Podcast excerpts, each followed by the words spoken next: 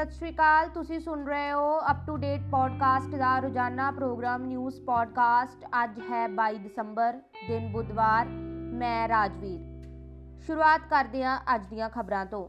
ਸਮਾਚਾਰ agency PTI ਦੇ ਅਨੁਸਾਰ ਸੰਸਦ ਦਾ ਸਰਦ ਰੁੱਤ ਇਜਲਾਸ ਨਿਰਧਾਰਿਤ ਸਮੇਂ ਤੋਂ ਇੱਕ ਦਿਨ ਪਹਿਲਾਂ ਖਤਮ ਹੋ ਗਿਆ।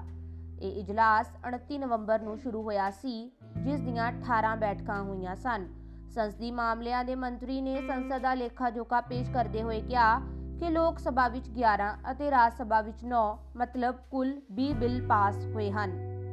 ਭਾਰਤ ਵਿੱਚ ਕਰੋਨਾ ਵਾਇਰਸ ਦੇ ਨਵੇਂ ਵੇਰੀਐਂਟ ਓਮਿਕਰੋਨ ਦੇ ਕਹਿਰ ਨੂੰ ਦੇਖਦੇ ਹੋਏ ਕੇਂਦਰ ਸਰਕਾਰ ਨੇ ਸਟੇਟਸ ਨੂੰ ਚੇਤਾਵਨੀ ਦਿੱਤੀ ਹੈ। ਓਮਿਕਰੋਨ ਦੇ ਵਾਧੇ ਕੇਸਾਂ ਦੀ ਗਿਣਤੀ ਕਰਕੇ ਕੇਂਦਰੀ ਸਿਹਤ ਸਕੱਤਰ ਰਾਜੇਸ਼ ਭੂਸ਼ਣ ਨੇ ਨਿਰਦੇਸ਼ ਦਿੱਤੇ ਹਨ ਕਿ ਜਿਨ੍ਹਾਂ ਜ਼ਿਲ੍ਹਿਆਂ ਵਿੱਚ ਸੰਕਰਮਿਤ ਦਰ ਜ਼ਿਆਦਾ ਹੈ, ਉੱਥੇ ਸਖਤ ਪਾਬੰਦੀਆਂ ਲਗਾਈਆਂ ਜਾਣ, ਜਿਸ ਵਿੱਚ ਰਾਤ ਦਾ ਕਰਫਿਊ ਲਗਾਉਣਾ, ਵੱਡੇ ਇਕੱਠਾਂ ਦੇ ਸਖਤ ਨਿਯਮ ਅਤੇ ਰੋਕਥਾਮ ਉਪਾਅ ਸ਼ਾਮਲ ਹਨ।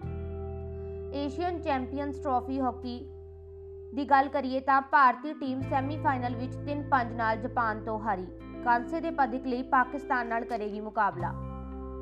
ਸਮਾਜਿਕ ਨਿਆਂ ਅਤੇ ਅਧਿਕਾਰਤਾ ਰਾਜ ਮੰਤਰੀ ਰਾਮਦਾਸ ਅਠਾਵਲੇ ਨੇ ਸੰਸਦ ਮੈਂਬਰ ਭਗਿਰਤ ਚੌਧਰੀ ਦੇ ਇੱਕ ਸਵਾਲ ਦੇ ਜਵਾਬ ਨੂੰ ਲਿਖਤੀ ਰੂਪ ਵਿੱਚ ਦਿੰਦਿਆਂ ਕਿਹਾ 2021 ਵਿੱਚ ਹੁਣ ਤੱਕ ਸੀਵਰੇਜ ਅਤੇ ਸੈਂਪਟਿੰਗ ਟੈਂਕਾਂ ਦੀ ਸਫ਼ਾਈ ਕਰਦੇ ਸਮੇਂ 22 ਲੋਕਾਂ ਦੀ ਮੌਤ ਹੋ ਚੁੱਕੀ ਹੈ। ਕਰਨਾਟਕ ਅਤੇ ਤਾਮਿਲਨਾਡੂ ਵਿੱਚ 5-5 ਦਿੱਲੀ ਵਿੱਚ 4 ਗੁਜਰਾਤ ਵਿੱਚ 3 ਹਰਿਆਣਾ ਅਤੇ ਤੇਲੰਗਾਨਾ ਵਿੱਚ 2-2 ਅਤੇ 1 ਮੌਤ ਹੋਈ ਹੈ।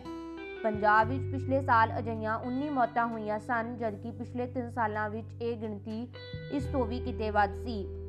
ਜੀਵਾਣੂ ਵਿਗਿਆਨੀਆਂ ਨੇ ਆਪਣੇ ਅੰਡੇ ਦੇ ਅੰਦਰ ਘੁੰਮਿਆ ਹੋਇਆ ਇੱਕ ਕਦੇ ਨਾ ਦੇਖਿਆ ਹੋਇਆ ਸੰਪੂਰਨ ਜੀਵਾਂਸ਼ ਲੱਭਿਆ ਹੈ। 70 ਸਾਲ ਪੁਰਾਣੇ ਜੀਵਾਂਸ਼ ਭਰੂਣ ਨੂੰ ਚੀਨ ਦੇ ਅਜਾਇਬ ਘਰ ਦੇ ਨਾਮ ਤੇ ਬੇਬੀ ਯਿੰਗ ਲਿਆਂਗ ਦਾ ਨਾਮ ਦਿੱਤਾ ਗਿਆ, ਜਿਸ ਵਿੱਚ ਇਸ ਨੂੰ ਰੱਖਿਆ ਗਿਆ ਹੈ। ਅੰਡਾ 17 ਸੈਂਟੀਮੀਟਰ ਲੰਬਾ ਹੈ। ਇਸ ਦੇ ਅੰਦਰ ਘੁੰਮਿਆ ਹੋਇਆ ਡਾਇਨਾਸੌਰ ਸਿਰ ਤੋਂ ਪੂਛ ਤੱਕ 27 ਸੈਂਟੀਮੀਟਰ ਲੰਬਾ ਹੋਣ ਦਾ ਅੰਦਾਜ਼ਾ ਹੈ। ਹੋਰ ਖਬਰਾਂ ਦੇ ਲਈ ਜੁੜੇ ਰਹੋ ਸਾਡੇ ਨਾਲ। ਤੁਸੀਂ ਸਾਨੂੰ ਇੰਸਟਾਗ੍ਰam ਟਵਿੱਟਰ ਤੇ ਵੀ ਫੋਲੋ ਕਰ ਸਕਦੇ ਹੋ। ਧੰਨਵਾਦ। Stay tuned on Spotify app